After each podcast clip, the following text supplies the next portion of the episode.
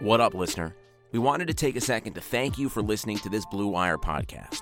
Be sure to show your support to this pod by subscribing and dropping a five star review on iTunes, a follow on Spotify, or the appropriate DAP for any other platform you might be listening on. And if you're enjoying this show, chances are you'll like one of our 75 other sports podcasts. Find more shows you'll love at BlueWirePods.com. Thanks again for listening, and now back to your regularly scheduled podcast.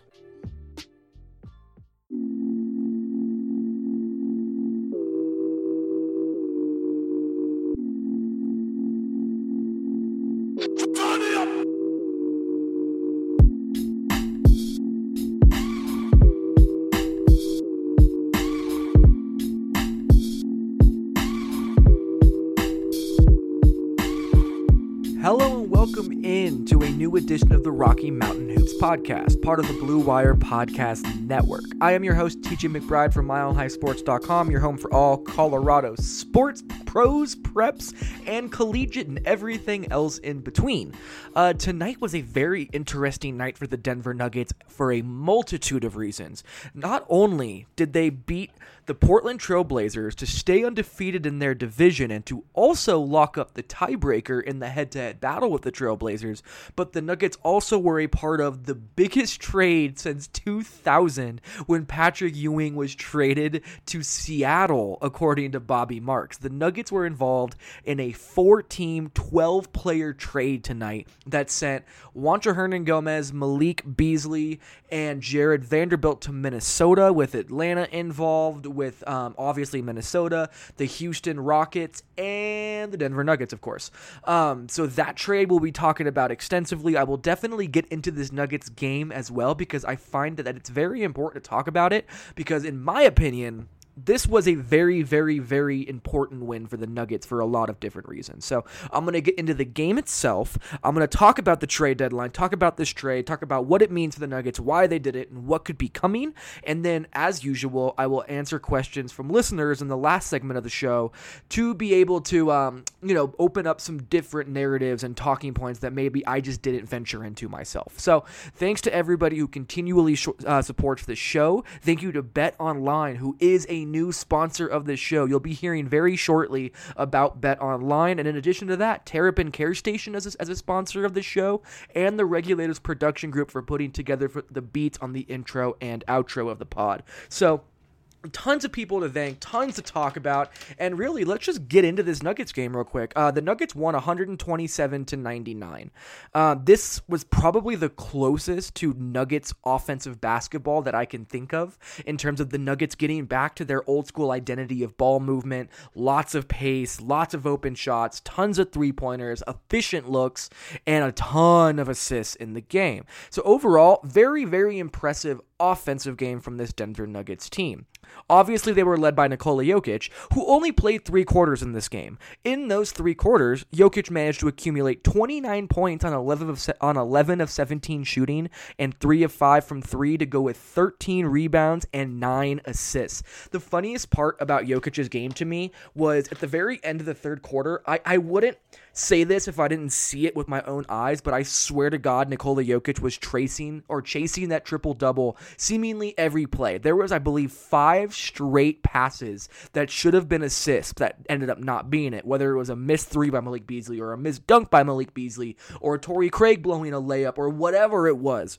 The Nuggets were not able to get Nikola Jokic that 10th assist of the game, no matter how hard they tried. And to see Nikola Jokic just diming guys up trying to get there, it was genuinely funny. Um, I tweeted this during the game. Nikola Jokic might be the most hysterical on court player that I have seen in person. And I've watched Ty Lawson, I've watched J.R. Smith, I've watched John Wall, I've seen all these different people, but Nikola Jokic randomly. So he got stuck in the post, almost an offensive three second call. Uh, Hassan Whiteside is all over him. Nikola Jokic literally didn't jump, spin, turn, nothing. From a standstill, he wrapped his arm around Hassan Whiteside and underhand scoop shotted the ball, missed the shot, got his own offensive rebound, and put it back in. Literally, the entire Pepsi Center, like in unison, chuckled. It's just so ridiculous what Nikola Jokic does on the court, and for him to get 29, 13, and 9 in three quarters of action is just absolutely insane.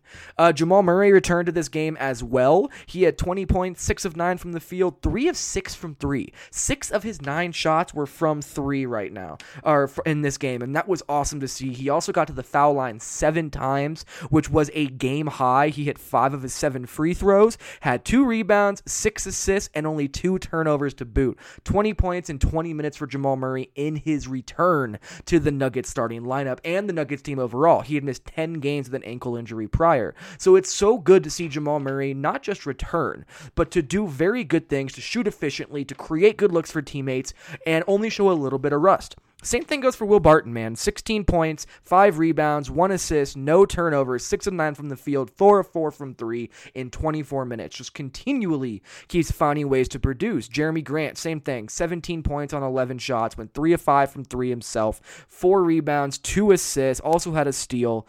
Um, just really impressive offensive game from this Nuggets team. And it doesn't just it doesn't stop there. Their bench unit played great as well. They got 21, 28, uh 30 35 39 43 points from their bench tonight 43 points is a lot that was great to see from this nuggets team also I think the biggest takeaway from this game, and I know I'm flying through this. I'm actually trying to fly through this because I really want to get into the trade, so I'm sorry if I'm talking a million miles an hour.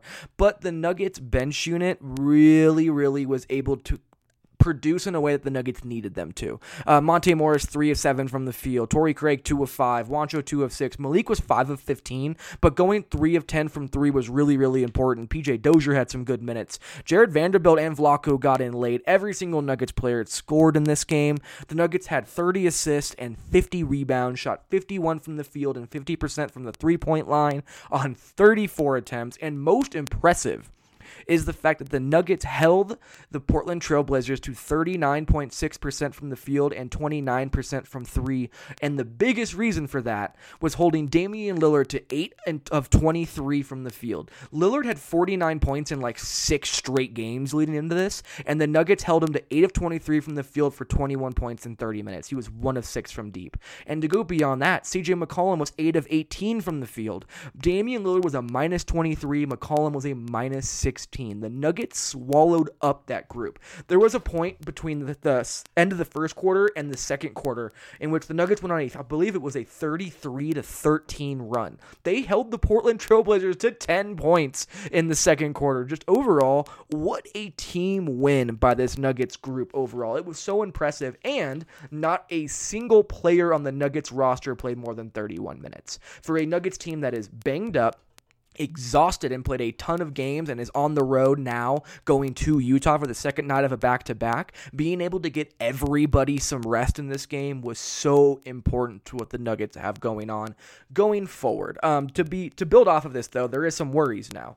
So Jerami Grant was questionable to play with upper back tightness is what I'm going to call it. It was a thoracic uh, tightness, which is like where the shoulder blade and the muscles around it meet the spine and the top of your back. Um, and then he ended up playing, but he rolled an ankle, which he said it wasn't too bad. Um, but still, I mean, the Nuggets do not need more injuries right now. Jamal Murray just got back and also came up hobbled and told media after the game that he was playing through the injury, despite the fact that he doesn't really need to. The Nuggets could just continue to rest him through the All Star break, but he really wanted to play, so they played him anyway. But Jamal Murray was playing through pain. Uh, Jerami Grant injured his ankle despite having his back hurting. Paul Millsap is not back yet. Mason Plumlee is not back yet.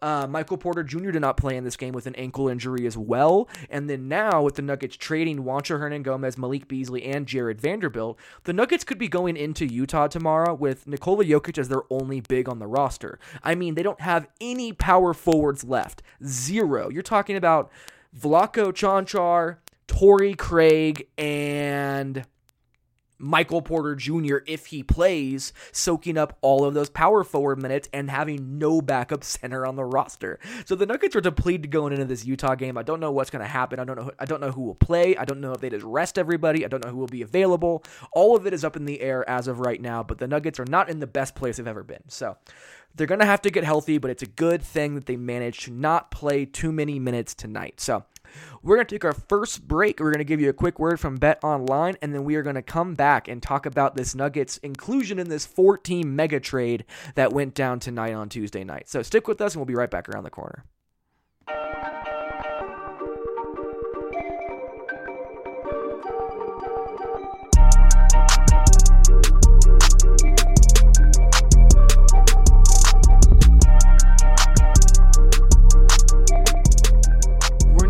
Take a break because I need to tell you about our brand new sponsor, Bet Online. If you missed your chance to bet on Chiefs Niners, fear not, listener. Blue Wire is excited to be partnering with Bet Online to help you win big, no matter the time of year. With March Madness, the Masters, Major League Opening Day all right around the corner, Bet Online has you covered for all of the latest news, scores, and odds. It's the best way to place your bets, and it's free to sign up. Plus, it's never too early to lay down your future bet for Super Bowl 2021. Head over to betonline.ag and use our promo code BLUEWIRE to use your 50% welcome bonus on your first deposit. When signed up, it's super easy and you're already making wagers. It's a fantastic way to support this podcast as well. Again, that's promo code BLUEWIRE, all one word, when you sign up at betonline.com. Bring your best bets home with BetOnline, your online sportsbook ex- experts.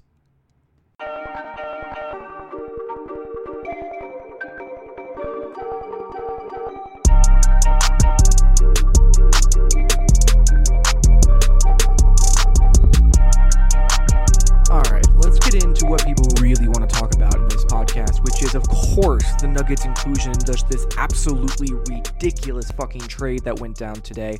On Tuesday night, at some point at the end of the game, uh, it was. It was a bizarre night, to say the least. Um, once the game had ended and we started realizing what was going on and the trades were coming down the line, we were starting to get more and more information. The realization that this Nuggets team was finally going through its first upheaval since really being you know built together over the past 5 years was kind of a shock.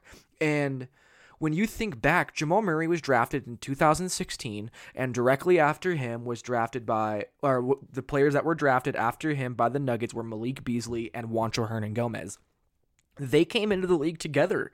And really, before them, it was Gary Harris and it was all of these, you know, Nikola Jokic, Will Barton, and the team slowly became what it is, well, yesterday from that point forward. Now that they are you know, now that the Nuggets have traded Malik Beasley, Juancho Hernangomez, and Jared Vanderbilt, who was their second round pick in 2018, this is really the first time that the Nuggets locker room has had actual upheaval to important pieces of the locker room and of the on-court product. This was not something that was, you know, expected going backwards or even expected this year. It was expected that they might get moved because of their uh, because of their contractual situations, but it never really felt real because it was a situation which the Nuggets have never done this. They like Tim Connolly has not been a guy who has traded a young member of the Nuggets core in any way. So this is extremely new. This is uncharted territories for Tim Connolly and this iteration of the Denver Nuggets franchise. And you could tell. So, one of the most bizarre parts of this night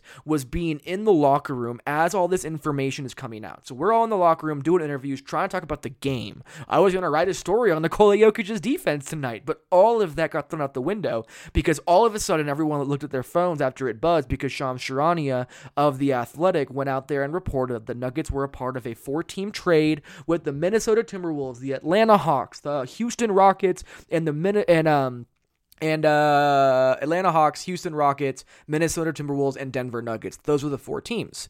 Uh, the Rockets, so there were 12 players involved, so I'm going to try and go step by step. The Rockets sent Clint Capela and Nene to the Atlanta Hawks, as well as Gerald Green to the Nuggets. In return, they got Robert Covington and Jordan Bell. The Timberwolves sent out Robert Covington and Jordan Bell to the Rockets, they also sent out Shabazz Napier, Keita Bates-Diop, and Noah Vonleh to the Nuggets. In return, the Timberwolves got Malik Beasley, Juancho Hernangomez, and Jared Vanderbilt from Denver, Evan Turner from the Hawks, and the Atlanta Hawks first round pick, which was originally owned by the Brooklyn Nets.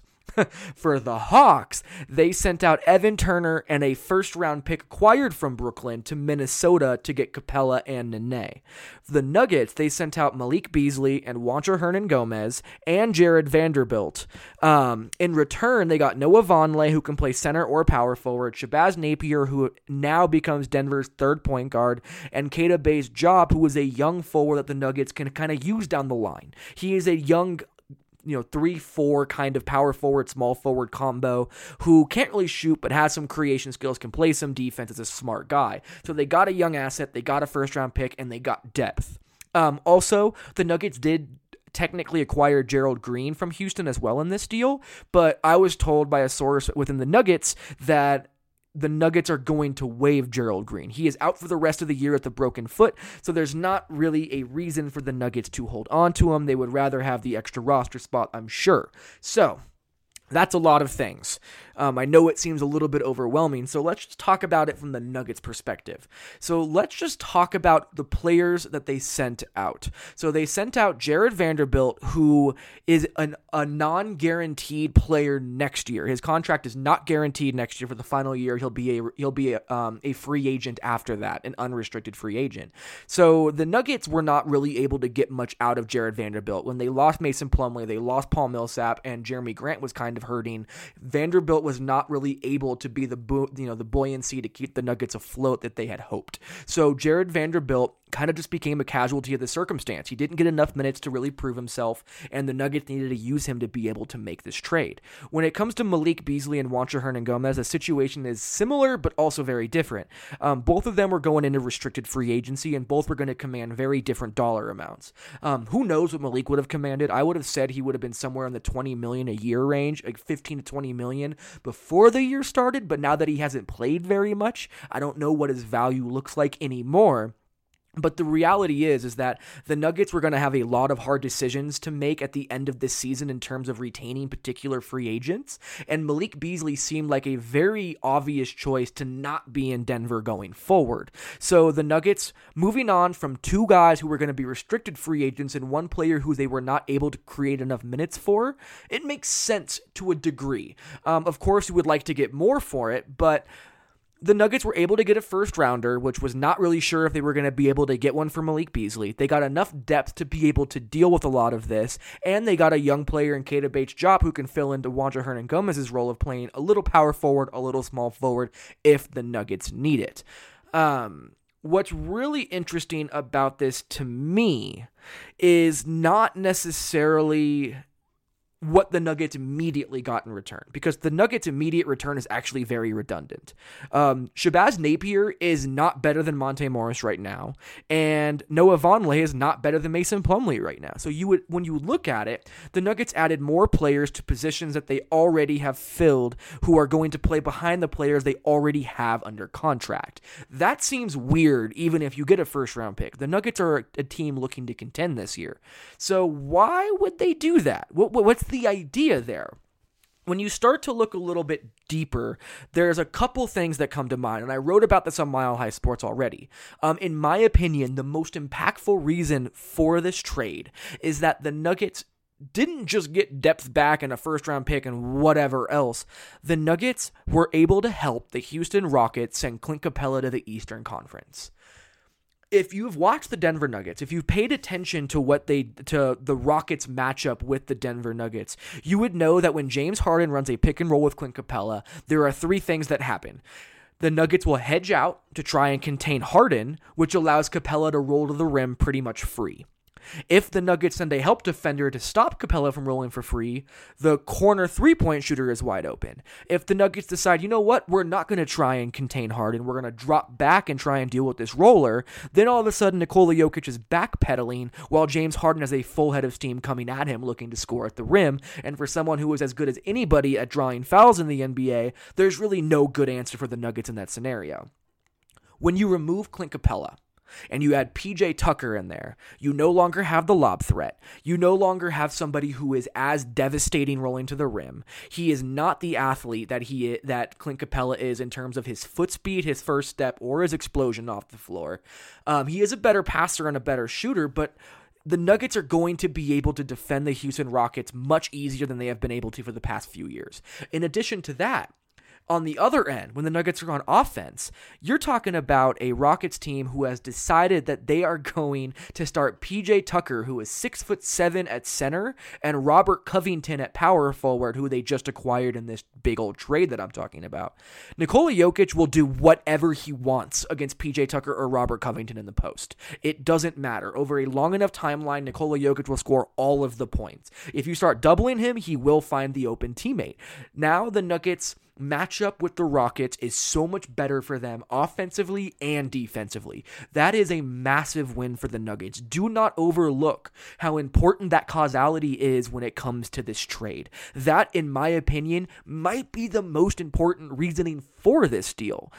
There's other reasons the Nuggets may have done this deal, which I'll get into in, uh, right after this, but from my perspective, from my thought process, if this is all they do, if this is it, the Nuggets managed to get off of two players who they weren't going to be able to keep this offseason anyway. They got a first round pick to replace the one they traded for Jerami Grant, and they got a young player that I know Tim Connolly values in Keita Bates-Diop, who is a very interesting skill set type of a power forward who I think the Nuggets are going to like and Michael Malone will love. So that in its own self is decent. Removing Clint Capela from the equation for the Nuggets in a playoff matchup is even better. But now, this is where it gets really interesting for me. I would venture to guess, and this is speculation. Adrian Wojnarowski of ESPN did report that the Nuggets are going to look to use this first round pick in trade talks to be able to continually look to improve the roster. So, with that being said, the low hanging fruit and most exciting answer to who would they go after is, of course, Jrue Holiday. Um, Jrue Holiday wants to stay in New Orleans, from what I understand. What I also understand is that the Pelicans' asking price is extremely high right now.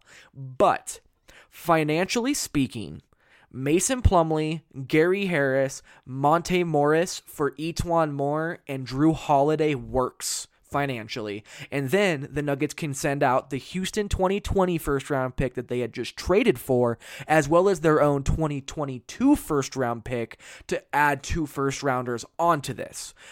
I still don't think that would be enough for Jrue Holiday, but let's live in the fantasy world where this trade exists. If the Nuggets make that trade and they lose Mason Plumlee because of the trade they just made, they have Noah Vonleh already there to slide into the backup center minutes. If they trade Monte Morris as a part of the package as well, what do you know? In this trade, they already have gotten Shabazz Napier to play as a backup point guard.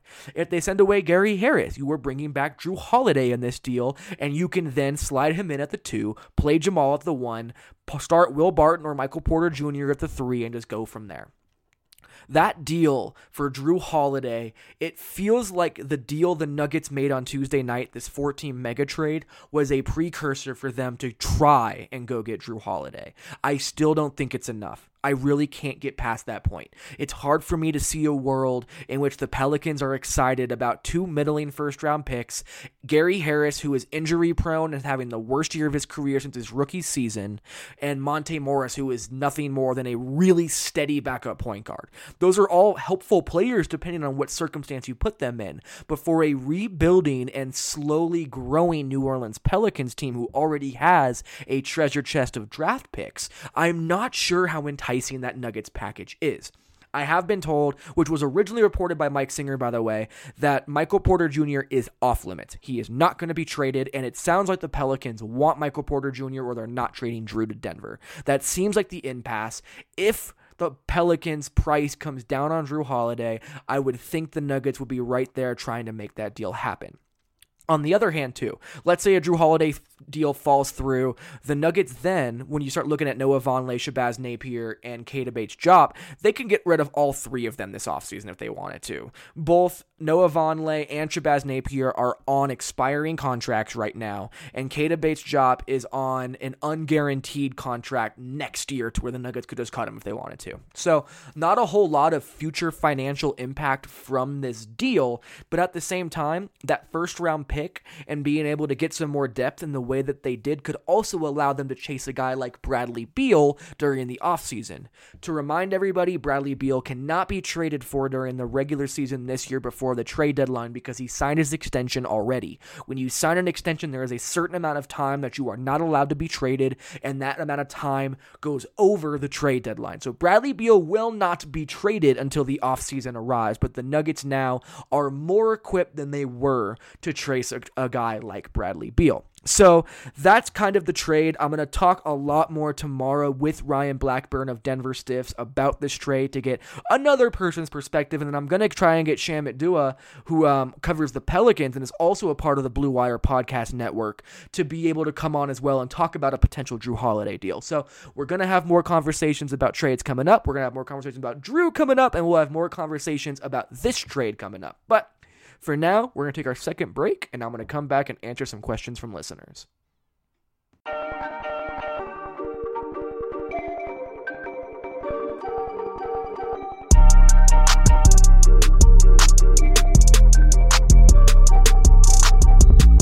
Since 2010, Terrapin Care Station has been providing patients and customers with high quality cannabis products at everyday low prices. Serving the communities of Denver, Boulder, and Aurora, they offer their own flower and concentrates, as well as all the brands you love at prices that you just won't believe. They pride themselves in having the most knowledgeable and professional staff in the industry, and their team will work with you one on one to help you find the products that are perfect for you. Their dispensaries are unassuming, safe, and discreet, with ample parking at every location for a seamless retail experience. For up to date menus and promotions, head over to www.terrapincarestation.com or just come visit one of their five convenient Colorado locations today. Again, that is terrapincarestation.com, T E R R A P I N carestation.com.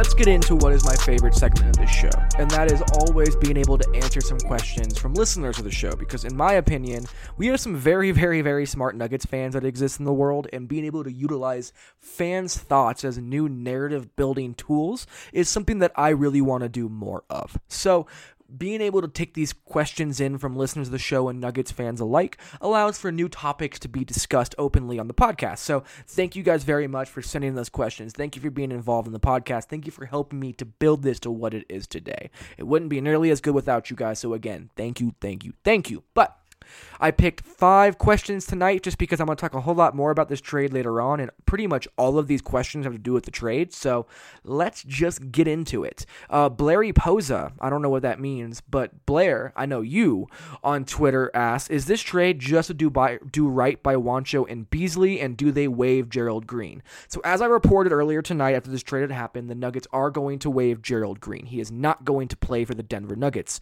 Um, but when it comes to doing right by Juancho and Beasley, I don't think it was specifically because of that. I don't think the Nuggets went into this trade deadline dedicated to finding homes for Malik Beasley and Juancho Hernangomez just to better their careers. I think it was definitely a part of it, but this is a business. The Nuggets were trying to create a better situation for themselves as well. So while I think it's an important thing to note that yes, the Nuggets actively look for ways to be able to support their players and give them the best potential opportunities to grow, however it may be, whether it's in Denver or not, that does not mean it was the primary motivation to be able to build this deal. You can go back to even Jameer Nelson. I know for a fact that the Nuggets had an opportunity to trade for a second round pick and trade J- Jameer Nelson to somewhere he did not want to go. But instead of doing that, the Nuggets just waived Jameer Nelson and allowed him to choose where he wanted to play. Juancho Hernangomez is an extremely similar circumstance. Juancho was probably a throw in in this trade to allow him to go elsewhere where he fits well, by the way. Both Malik Beasley and Juancho fit well in Minnesota, and they'll both get a lot more minutes. They fit well around Karl-Anthony Towns. They're both good shooters. They're both off ball threats. And I think that the Nuggets actively looked for somewhere that would be the best place for those players while also trying to find the best deal for themselves. So I think it's an important point, but I also don't think it was the only motivation to getting a deal done. Uh, Mord on Twitter asks, Who else are we targeting? Is this for something bigger? It's impossible to not look at this deal and think it's for something bigger. The Nuggets added a third point guard and a third center to their roster as guys are coming back from injury. And sure, maybe those guys would help when you start looking ahead of the playoffs, but I would argue that having a guy like Malik Beasley would help more than either of them would help in a playoff setting. So when you look at it in a vacuum, this deal, while it did open up flexibility, it did not make the Nuggets better today. And that is something that is notable about this trade. And it's also why I think it's a precursor to something bigger, like I talked about earlier on the show when it comes to Jrue Holiday or a guy like Bradley Beal. Uh, Javier asks, why the fuck do we need a first? I know how you feel, by the way, because everybody was just losing their mind on Twitter, so I had to include include the fuck there. So thank you for your realistness, and I appreciate you being real on this podcast. So, I okay, so this is the thing the Nuggets don't need more young players necessarily. I get that. I get the idea behind that. But first round picks are not only assets to be used as a pick. The Nuggets being able to use that, you know, that draft selection as an opportunity to pursue different you know potential trade targets right now is more important than the pick and what it could turn into in the 2020 draft. First of all, the 2020 draft is not that good, and this pick will likely be closer to the top, you know, like the the last 10 picks of the first round kind of area. But being able to dangle a first round pick as an incentive based part of a trade is only going to increase the Nuggets' odds of being able to find a difference maker the tr- before the trade deadline. That's why first picks, first round picks are so important. I'm sorry my voice is starting to sound like I'm losing my mind. My brain is breaking. It's 4:11 in the morning and I'm sorry. So, that's why I'm saying dumb things right now. But Let's move on to the next question.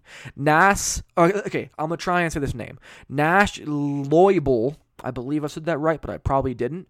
Ask if the Nuggets are truly targeting Jrue, how would he fit with the team? What what would the lineups be like? Would him and Jamal fight for who brings the ball up? This is a good question. And when I look at what the Nuggets really need to be able to take the next step, especially on offense, they need somebody who can take the ball, use a screen or an isolation, break down a defense, and kick out to shooters. Jrue Holiday is extremely good at that. The Nuggets' three point shooting, in my opinion, not the only reason why it's been worse, but a reason it's been worse, has because they have not been able to create as good of looks as they would like to in the flow of the offense. Jrue Holiday would help in that regard a lot. I also think Jrue Holiday will be a great DHO threat with Nikola Jokic getting downhill and a really good off ball cutter as well. When you start looking defensively, the thing that's great about having Jrue Holiday is that yes, he's, you know, uh, the same height as Gary Harris with a similar wingspan, but that dude is just strong. He's stocky. He gets down into a stance and does not move.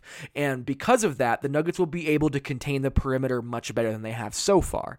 So offensively and defensively, I think Jrue Holiday helps a ton. That's not to say he's perfect. His shooting is an issue. Not to say that the Nuggets shooting overall isn't an issue. When, J- when Jamal Murray and Gary Harris are combining to shoot like 31% from three this year, adding Jrue Holiday isn't necessarily going to hurt you, but I would say that the Nuggets losing Malik Beasley and and you know potentially adding a guy like Jrue Holiday down the line if they do would overall hurt their ability to continually hit lots of three pointers. Um, I do wonder how him and Jamal Murray would coexist. I think Jamal Murray is better utilized when he can be on and off ball. He's been on the ball far too much this year, in my opinion. Uh, I think getting a closer to a 60 40 split of him on the ball and off the ball is a lot healthier for him. But I don't know if Jamal will want that. Jamal 100% feels like he is somebody who is a you know lifelong point guard should dribble the air out of the ball sometimes he does feel like he can do that and he can do that sometimes but it doesn't mean the nuggets are at their best when they do that um, but yeah that's about where i see it last question from james rate can you say goodbye and thanks to Malik Juancho and Jared Vanderbilt for the fans? I'm really happy someone asked this, and I was going to anyway, but now I get the opportunity to do it this way. First of all, nobody summed this up better than Adam Mares of DNVR. Is there really a better swan song for these players to go out with than Juancho going two of six, having seven points, 11 rebounds, and having some good moments in this game? Malik Beasley hitting three threes, jacking up shots, being athletic, um, having those buzzer beaters at halftime, all that fun stuff. And even Jared Vanderbilt, who had an assist in this game, scored a, you know, had a dunk and was having a good time. To see the Nuggets team be able to get good looks for those players in their last game. It was a cool moment, but there was nothing I will remember like when Will Barton realized that they had been traded, I actually told Will Barton um, after his post game press conference because he was being asked about players being traded. And after the press conference ended, I told Will, I was like, just so you know, it's been reported that both Malik and Juancho have been traded. And then I looked to my right. And there are both Malik and Juancho who had both walked back into the Nuggets locker room to say their goodbyes to the Nuggets team as I said at the top of this show, this Nuggets team has become a family. This is a group of guys who were all drafted and grew up together with this Nuggets team. They have not had an upheaval type of a trade like this. Malik Beasley has been here for f- almost five years now, and the way that Will Barton hugged him for like five minutes, giving him advice and talking to him it was something that you realized the love that these people have for each other and the fact that guys getting traded and their entire lives being uprooted and moved to an entirely different city is just something that's very um it's shocking. It's something that you don't realize until you see it in front of you but to you know to see Nikola or to see Juancho Hernangomez asking where Nikola is so he can say goodbye. You know, seeing Will Barton giving Malik Beasley that big old hug and his mom telling everybody that Malik's gonna drop 50 on the Nuggets next time she sees him. You know, those moments you realize that these guys become a family. A lot of these NBA players, like Will Barton told me on my podcast before, these guys see their teammates more than they see their own families. And when these kinds of trades happen, you realize the reality of what is going on. And it's sad. It genuinely is sad. But the Nuggets Nuggets fans, you can already tell on Twitter, they loved Juancho Hernangomez, loved Malik Beasley, always wanted to see more Jared Vanderbilt. They believed in these guys, they supported these guys, and they were constantly calling for them to get more and more minutes. And unfortunately, it just didn't work out. But if there's one thing you can do to honor all of these guys, it's to absolutely support them and watch them and see how they progress in whatever new you know situation they end up in. It sounds like Minnesota wants to keep and retain both of them in restricted free agency. It sounds like they have are going to have a better opportunity in Minnesota, so that's all good, but they help the Nuggets and there's going to be no denying that. Thank you guys so much for listening. It was a very fun show. Lots going on. Holy shit. Lots going on. I said it'd be a short podcast, but it's looking like we're going to be at 40 minutes by the time I finish this. So thank you guys so much for supporting. Thank you for being around. Thank you for reading. Thank you for listening. Thank you for all of it. We will be back tomorrow with another podcast.